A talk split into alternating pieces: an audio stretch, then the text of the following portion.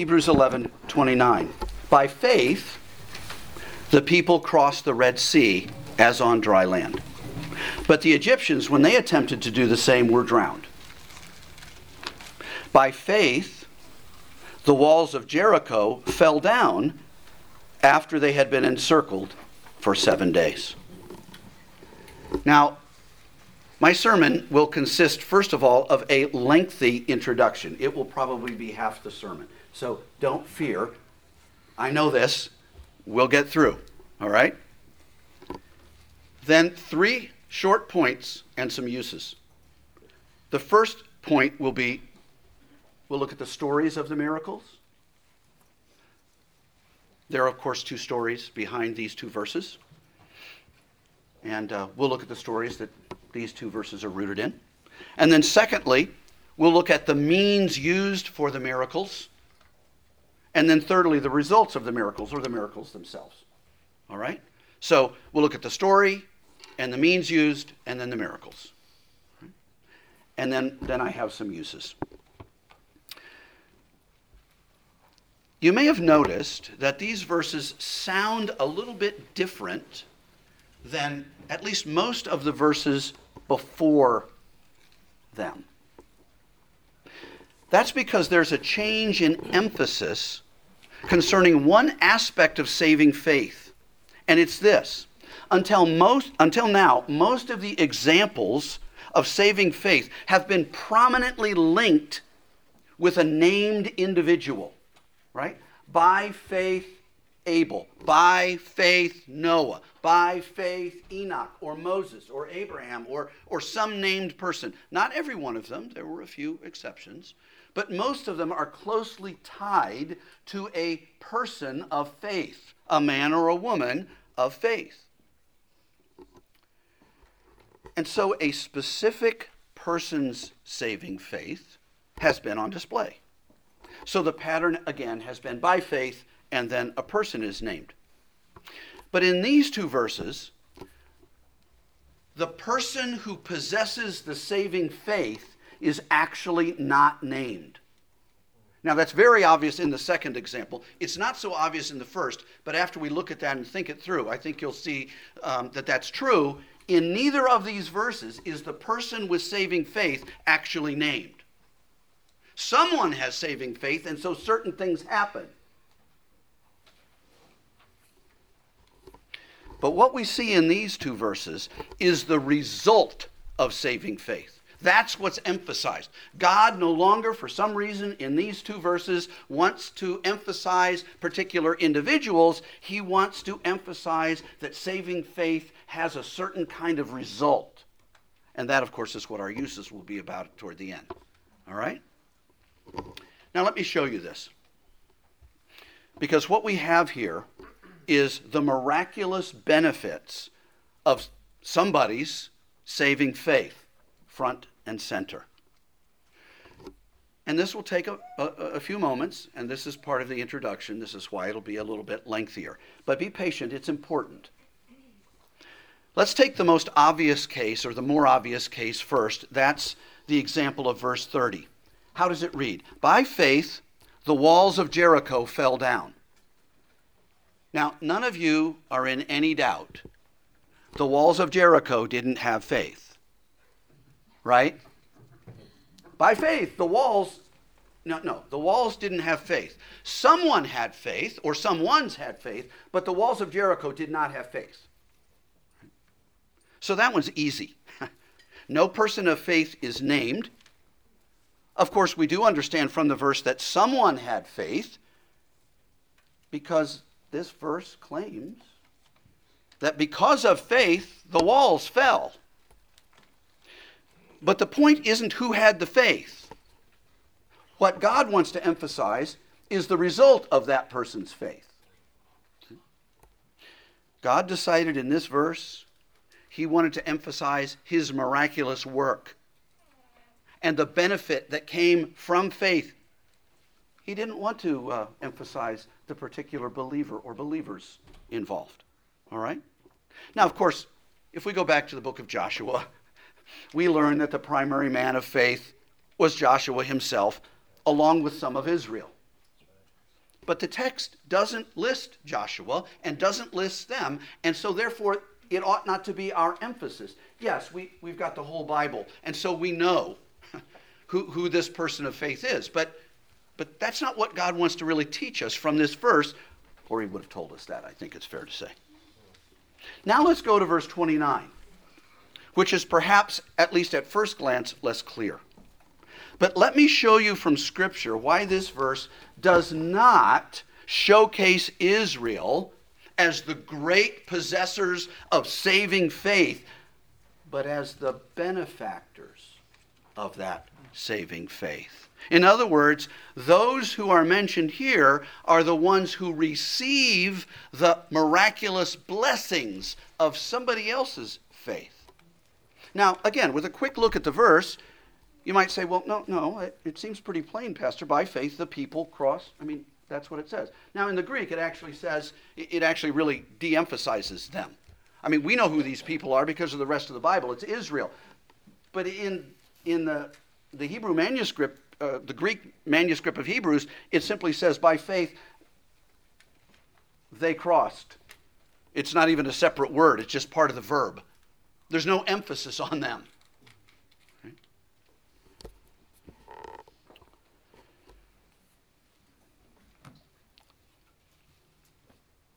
But still, doesn't it say that Israel by faith crossed the Red Sea? Well, I hope if you start to think about that statement will puzzle you. Yeah, you'll say, wait a minute. Does that make sense? If we think about how earlier in this book, this writer, under the inspiration of God, has talked about these very same people, and how in the rest of the Bible, that particular generation of Israel, who they were, and does that really make sense? And the short answer is, no, it really doesn't make sense. That can't be the right interpretation of this verse. And let me show that to you, all right? And again, this will take a few moments, but again, I think this is important. Doesn't it say that Israel by faith crossed the Red Sea? No, it doesn't. It could say that. That might be the right interpretation, but if we compare Scripture with Scripture, we find out, no, that's not the right way to understand this verse. There is another way to understand this verse, which is that by faith of someone unmentioned, a group of people received the blessing of crossing the Red Sea, and another group of people didn't. Right? And we'll find out when we look at the rest of Scripture, that's the right way to understand this verse. So both of these two verses aren't telling us whose faith is front and center here. It's telling us that there were certain miraculous benefits to that faith of an unnamed person. Nowhere in Scripture is this generation of Israel characterized by faith. Nowhere in Scripture are they characterized as being a believing people.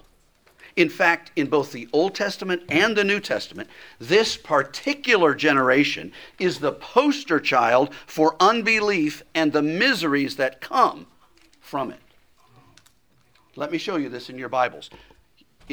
You can listen or you can try to flip real quickly, but if you go back to Hebrews 3 and 4, right, earlier in the book, our authors talked about this group of people at length for two whole chapters just about. He spent most of chapter 3 and 4 telling his hearers that this generation of Israelites was unbelieving. It's the whole point of the book. That they must not be like that generation or they will not receive the reward. They will not enter God's rest. You must believe and keep on believing. You can't be like that generation that did not have saving faith. That's his whole point. That's why he quotes Psalm 95. Here is the characterization of these people who were led out of Egypt, across the Red Sea, and into the wilderness toward the Promised Land. Chapter 3, verse 10. They always go astray in their heart. Well, what do you mean by that? Well, two verses later, he interprets that. And he says, you must be careful not to be like them, lest there be in any one of you an evil, unbelieving heart. This generation of Israelites, with three exceptions, and that's all, were unbelievers. Israel as a whole did not have saving faith. Going on in verses 15 and 16, Israel committed rebellion. Who heard and yet rebelled? The author says, wasn't it all of those who left Egypt led by Moses? That's interesting phraseology, isn't it? Yeah. Oh, they heard the message. They heard the promises. They saw all the great things God did. Why, they even left Egypt. They even crossed the Red Sea. Led by Moses. They weren't permitted to enter God's rest. Why? Verse 19 tells us very plainly, because of unbelief. They did not have saving faith, this generation. Chapter 4, verse 2. The good news came to Israel, but the message didn't benefit them. Why? Because they didn't unite it with faith. The verses say. Over and over again in this book, this generation, not every generation of Israel, but this generation of Israel is characterized by unbelief. If we go back to the Old Testament story, you say, well, wait a minute, Pastor. Let's go back to Exodus 14. Let's look at that story. Surely, I mean, they must have believed. I mean, they stepped into the water. Well, actually, they didn't. If you read it really carefully, here's what happened, and this is a summary. Go back later and study Exodus 14 if you like, but here's what it says. It's a very interesting story, the way it's put together. The Lord said to Moses, tell the people to stop in a very specific place. I want them surrounded. I want it to be hopeless. That's really what he's telling them, right? So that when the Egyptians come, I will rescue them, and they will know that I am their salvation. So Moses tells them where to go and how to turn around, and the Egyptians go, oh, they're lost, they're wandering, we got them, and they're right up against the Red Sea, what we call the Red Sea, and their chariots are pursuing them, and what was the people's response? Well, according to verse 11, it's one thing and one thing only. They feared greatly, and that's all. Moses made a promise, and all they could do was see with their human eyes. They didn't believe the promise of God through Moses and see it with eyes of faith, and it becomes so real that they acted in response to that. Moses has to complain to God. God says, what are you complaining to me about these people? Tell them to move forward. They don't move forward. This is not like in Joshua's day when they started to step into the water, and when they did that, it all worked out. No, they don't move. Moses has to raise his staff and part the waters. And it all dries out. And then, the text is clear, then they walk across on the dry land. Well, you know what? They've been walking on dry land. Now they're walking on dry land. There's no faith in this. There's no faith in this. This is what people who live by their eyes do.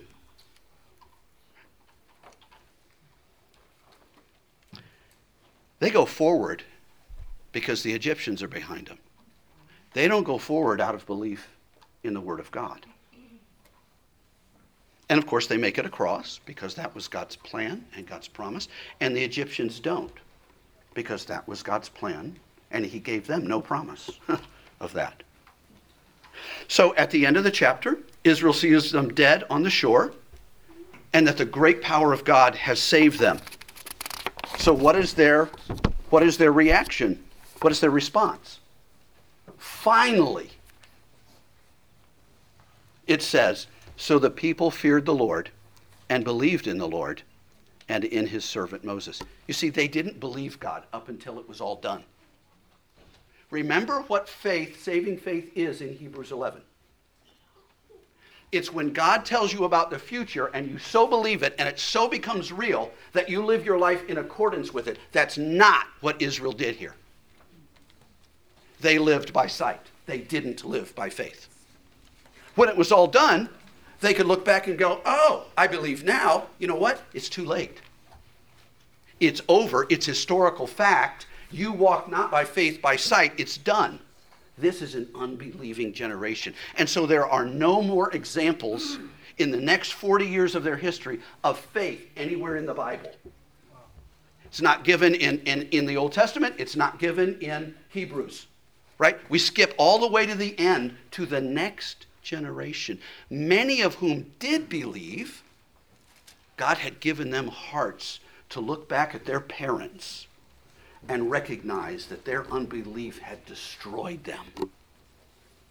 And so everyone 20 and under lived, everyone 21 and older, they all died. Every single one of them, with three exceptions. The three men of faith. These three men are the ones who had the faith for the Red Sea to part. Fundamentally, Moses, as the leader, the head of this people. But Joshua and Caleb, that's it. And that's reiterated over and over again in the Old Testament. There's not just one verse that says that. There are many. So this belief that they have at the end of chapter 14, this is just people awed by a miracle. This is as if something as miraculous as this happened in your neighborhood and all your unsaved friends come out when it's all done and they go, oh, I believe now. That's right. Well, do you? Or are you just in awe that something you can't explain happened? Do you fear God? Will you live a holy life? Will you turn away from your sins? Will you believe in the Lord Jesus Christ? Amen. Or will you just go, wow, that was really something. I believe that happened. Believing that a miraculous event happened does not make you a Christian. It doesn't make you a believer. Amen. It says nothing about that. So this is just people awed by a miracle who have a kind of, frankly, forced, temporary, very temporary, non-saving faith. 1 Corinthians 10, 1-5 teaches the exact same thing. Paul says, our fathers passed through the sea. You know, they escaped Egypt. They had all the benefits of the presence of Christ in their lives. Because, you know, the cloud, the glory, the food, all of that represented Christ. He was there for them. They got no benefit from it because they didn't join his presence with faith. So they all died in the wilderness, every last one of them but three, or being under 20. All the adults perished. But surely some of them must have had saving faith after this. Paul answers in verse 5, nevertheless, with most of them, that's all but three, God was not pleased. How do we know this? Because they were overthrown in the wilderness. The reason we know God wasn't pleased with them, the reason we know they didn't have faith is because they died in the wilderness. They did not reach the picture of eternal life, the promised land, Canaan.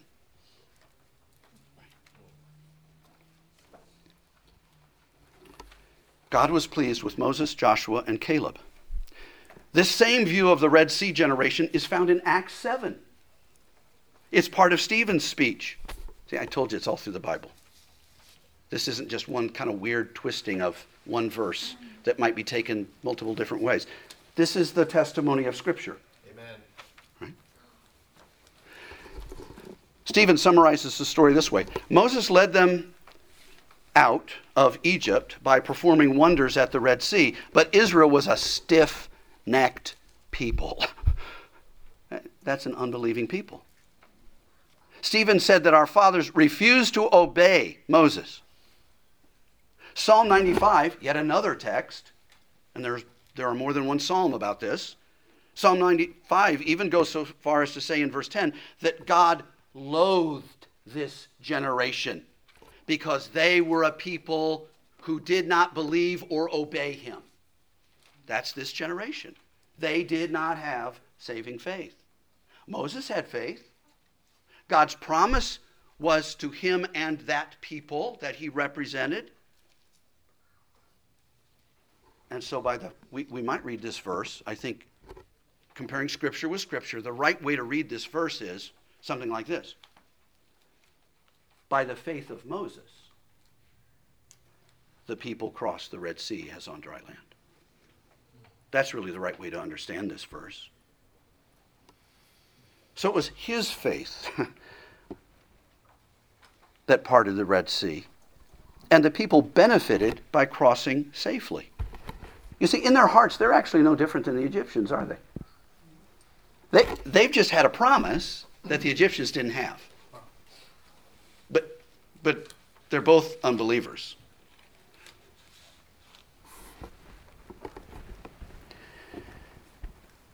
But they had a promise from God through a believing leader, and so they were physically saved. But as the generation 20 and older, according to Scripture, with just a few exceptions, they did not have saving faith. And so while they did cross the sea, they spent 40 years in miserable, rebellious trouble, dying. If there were as many as 3 million of them, start to do the math, right? There might have been more, but however many there were, for 40 years, there are thousands of these people dying every day. And they never turn. They never figure it out. That's how hard-hearted they are. Their children do, by the grace of God, but they never do. They just die.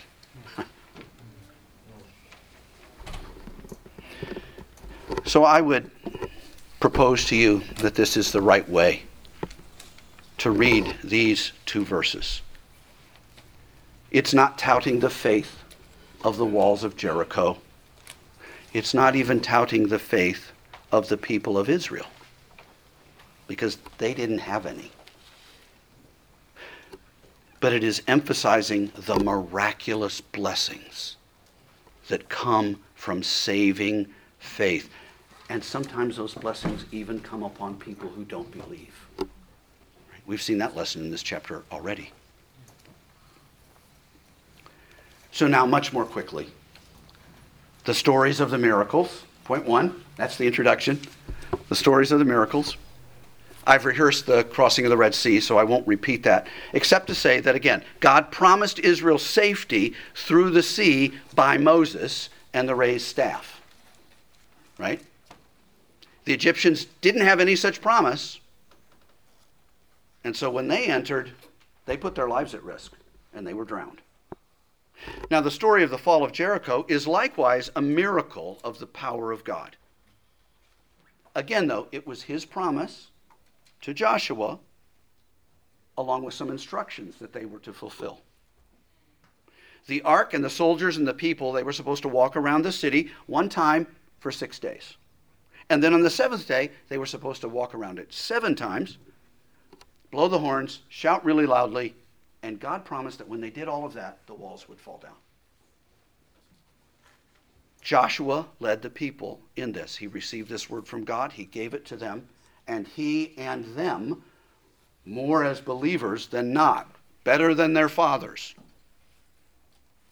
obeyed God. And they received the promise, which was to gain Jericho. Now, Jericho was and is today considered one of the oldest cities anywhere by civilization.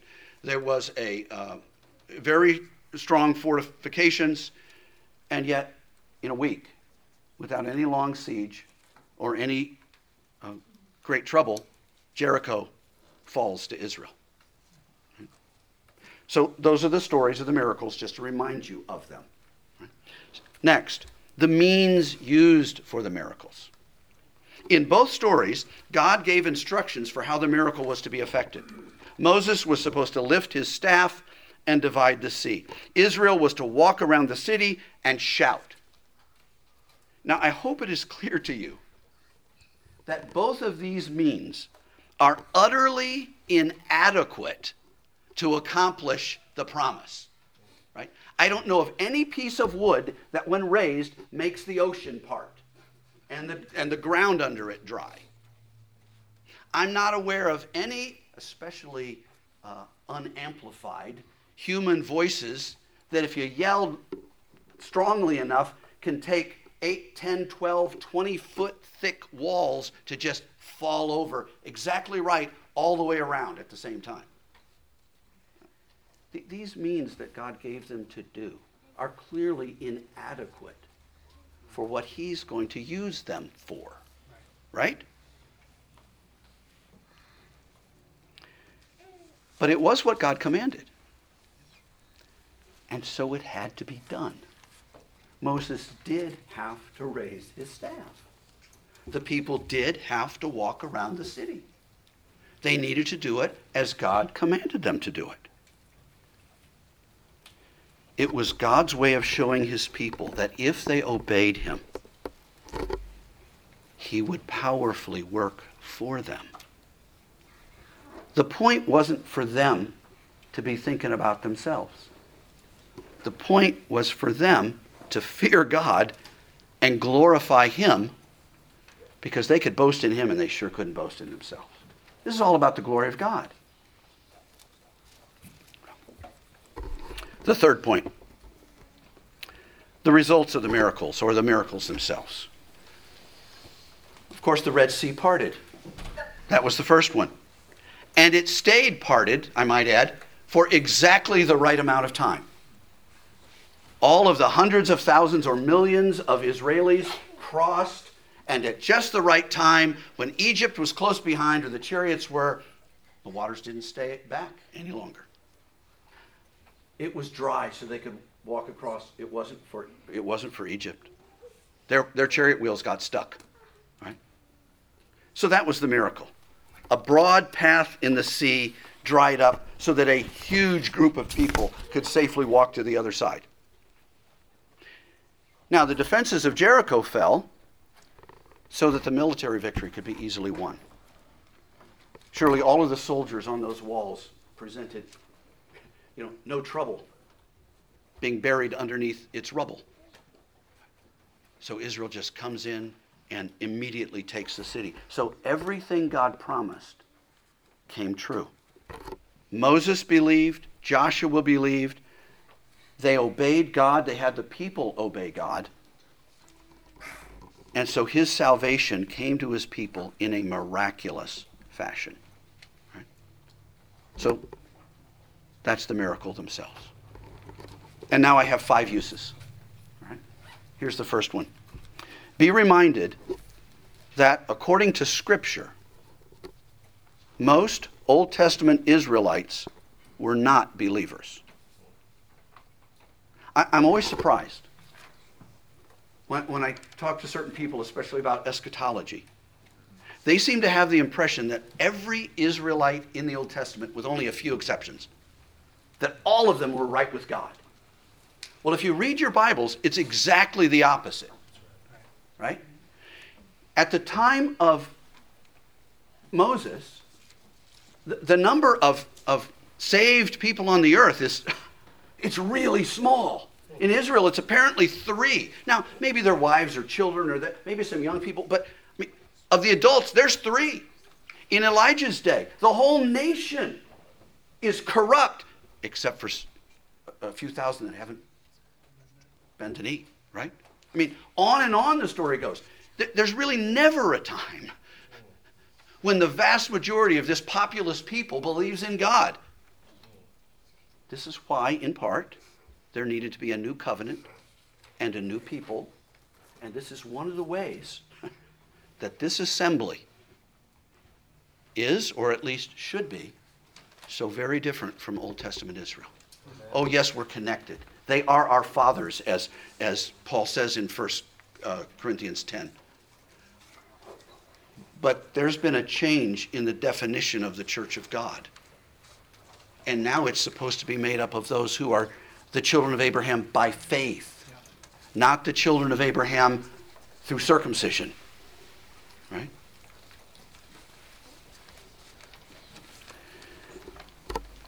But please don't be shocked by the fact that in Jesus' day, the vast majority of the Jews didn't love or follow or believe him. Now, whatever your ethnic background is, it would have been the same if he came to you. right? But we're not better than them in any way. But let's be very plain. The Jews, as a people, were not a good or believing people. They needed a savior.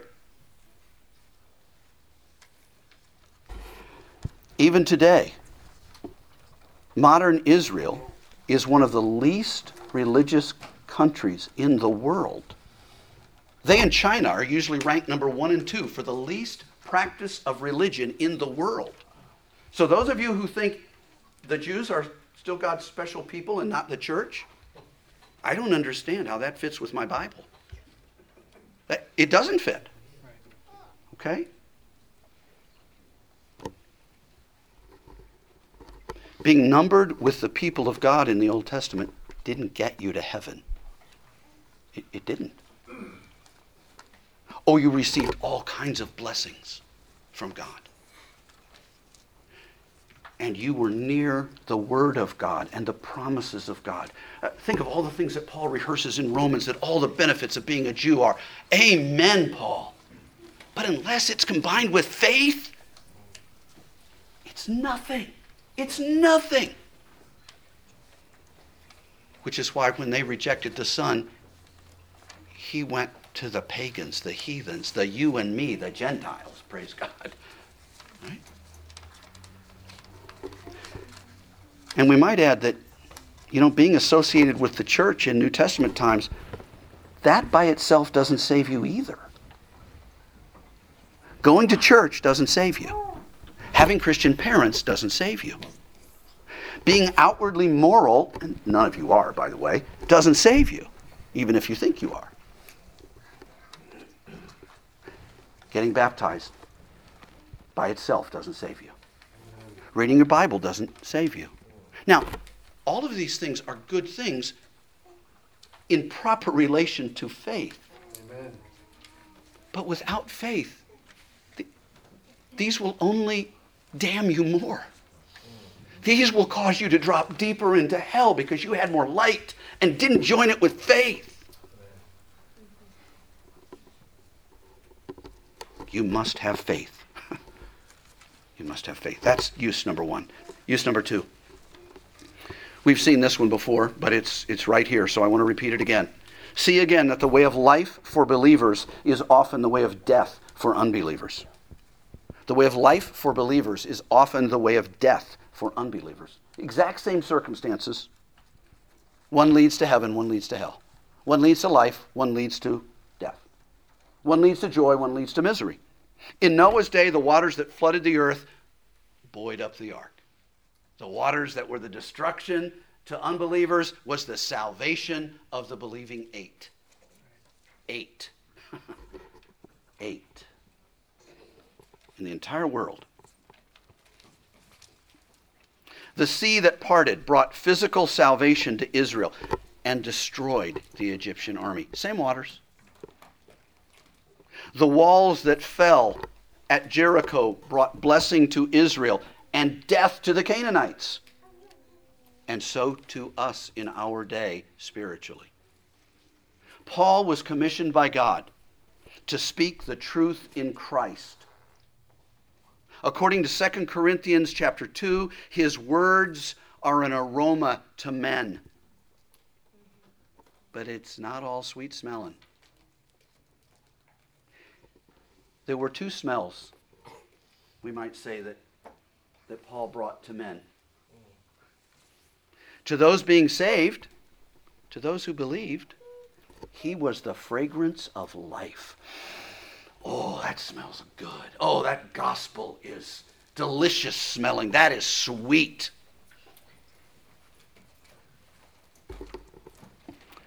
To those who are perishing, to those who don't believe, it's the fragrance of death. Same gospel. The way of life for believers is often the way of death for unbelievers. According to Luke 2:34, Christ was appointed because he's really the fulfillment, the epitome of this principle in Scripture, Jesus Christ himself. He's a fulfillment of all these pictures. In Luke 2:34, Christ was appointed for the rise and fall of many in Israel. Oh, no, God isn't like that. He was just there to help. He's there for the rise of some in Israel. No, he wasn't. That's not what your Bible says. He was given for the rise and the fall of many in Israel. God was never unjust in any of the falling. They got what they wanted. They got what they deserved. But for some, he was life. He was salvation. He was a sweet odor. Same person, same events, led some to spiritual life and some to spiritual death. We could keep going. According to 1 Peter chapter 2, Jesus is the precious cornerstone, so that all who believe on him will not be put to shame. They're being built into the house of God. What a beautiful picture. Yeah, except this stone that builds up the house of God. For everyone who doesn't believe, they trip over it and they fall to their own destruction, it says. Jesus is the stone of stumbling, or the stone to heaven. For those who believe his word, they'll never be put to shame. For those who refuse to believe his word, he will be a rock of offense. In other words, judgment will come. So let me urge every one of you here today to join the word with faith. If you do not, like all of these others, you and I will perish. We must believe the word of God. Third use. Again, we've seen this one before, but it's often true that unbelievers benefit from the faith and blessings of believers. It's often true that unbelievers benefit from the faith or blessings of believers. That's dramatically illustrated in the crossing of the Red Sea. Moses had a faith that led to physical salvation for hundreds of thousands or perhaps millions of people who were overwhelmingly faithless. You know, there's a very similar story in the New Testament that it's almost hard to ignore. In Acts 27, Paul's on a boat, and the sea gets a little bad, gets a little rough, and this ship is going to break up, and they're all going to die.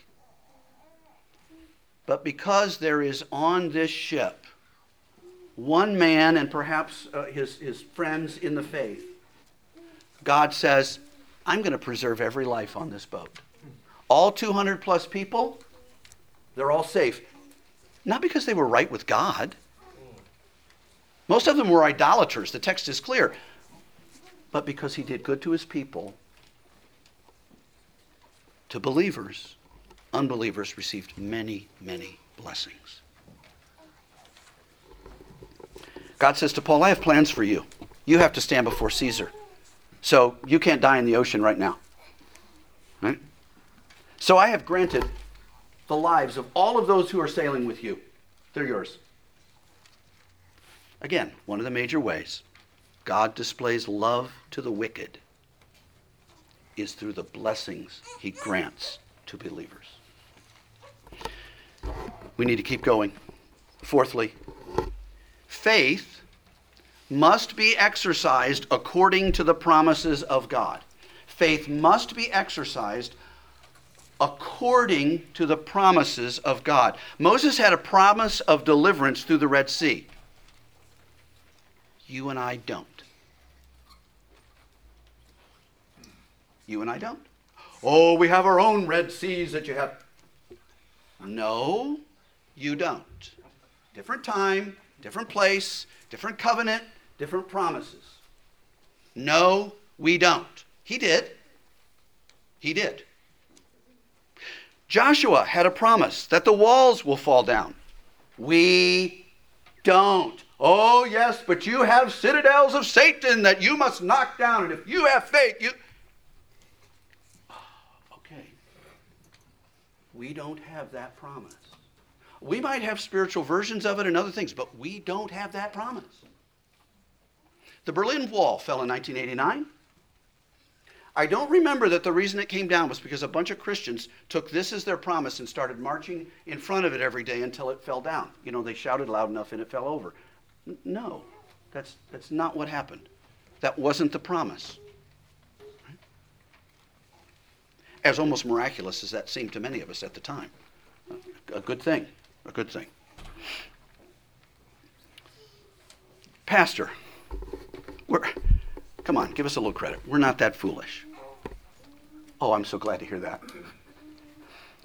Because many people around you are, and we can certainly be at times. You know, we are regularly told to claim miracles from God, to take what he gave to the saints in the Bible and make them ours. Well, some of those things may well be intended for you and me if we rightly interpret the scriptures. But most of them are for a specific time, specific place, specific people. And it is not faith to take them to yourselves. That is presumption. That is actually unbelief. All right? So you have to exercise faith according to the promises of God that come to you, that are rightly yours. And there are many of these. And many of these do include the miraculous. I'm not trying to downplay this. So this is our fifth and final point. True faith still has the promise of miracles. True faith still has the promise of miracles. Saving faith has wonderful power according to the promises of God. We could do this all day. Just think of some of the most common ones in the Bible. John 3:16. Whoever believes in God's Son won't perish, but will have eternal life. Can you give yourself eternal life? Is there something you can do that's so good or so powerful that it results in eternal life? By the way, the answer is no. In case you're wondering, the answer is no. No, you don't have that power. By faith, it can be yours. How was Israel saved? In one sense, by walking across the sea. Yes. How was Israel saved? Well, by Moses raising his staff. Yes, in one sense, that's the right answer. By faith. Yeah, that's what the verse says. These were the God-appointed means to that salvation. But ultimately, they were saved because God rolled back the waters. Not because they raised a stick or walked or... Right? So your faith isn't worthy of eternal life. Your faith isn't so strong and so pure and so good that it earns you eternal life. But God has appointed that if you will obey his command to believe in Jesus Christ, he will take your weak faith and he will actually give you something way beyond what it deserves, eternal life. How does he do that? He does it this way. Your faith unites you to Jesus Christ, and he has all the perfections and all of the power and everything necessary to get you eternal life. And so you receive it. But if you walk around bragging about your faith, you do not understand what God has done and what you have done in salvation. You don't get it. Because your little crummy, puny faith can't earn you eternal life. It can't get you anything except that God's ordained that puts you in Jesus, and therefore that everything that's his is yours. Doesn't that seem miraculous? Doesn't that seem like way more than what your faith should? Like, if you just obey God, that eternal life's going to happen? Yeah. Yeah, if you believe in Jesus, you're going to have eternal life. Your body's going to be raised from the dead. I don't care what happens to it. I don't care if it's consumed in a fire, eaten by fish, laid in the grave for thousands of years. On the last day, God is going to raise your body up. How? By faith. My faith is going to is going to raise me from the dead? Well, in a certain sense, yeah. But not because your faith is so great, but because God has said, if you will believe in my son who was raised from the dead, I will raise you from the dead with him, for him, to him. That's a miraculous.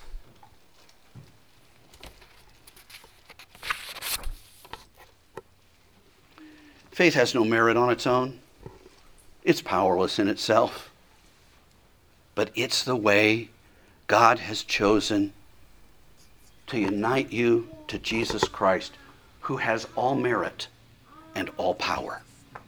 And so in that sense, you and I are saved by the miracle of faith. But ultimately, of course, it's not your and my faith. It's the object of our faith. It's God himself who saves us. Let me give you one more example, then we'll be done. 1 John 5:4. Everyone who has been born of God overcomes the world. And this is the victory that overcomes the world, our faith. Our faith, according to this verse, conquers the devil, the whole evil world system, and even our own sins.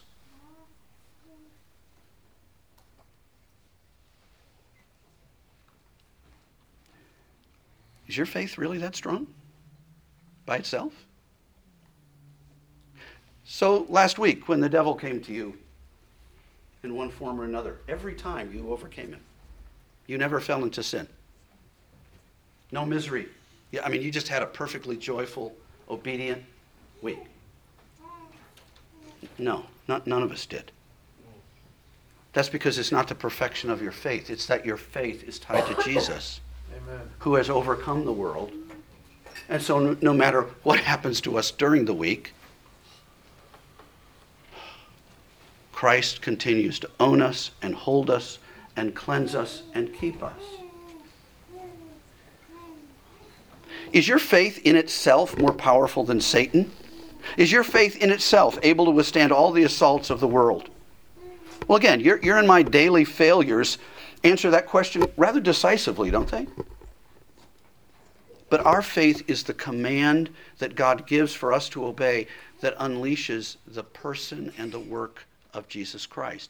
And again, he has overcome the world. And so we are utterly safe. I don't know about you, but the older I get as a Christian, the more I think that's miraculous. That I'm still a Christian? After all I've done and how I know how weak I am, and if you don't feel that, oh, trust me, you will. You will. You will. Sorry to say. You needed the miracle of the new birth to be made a new person.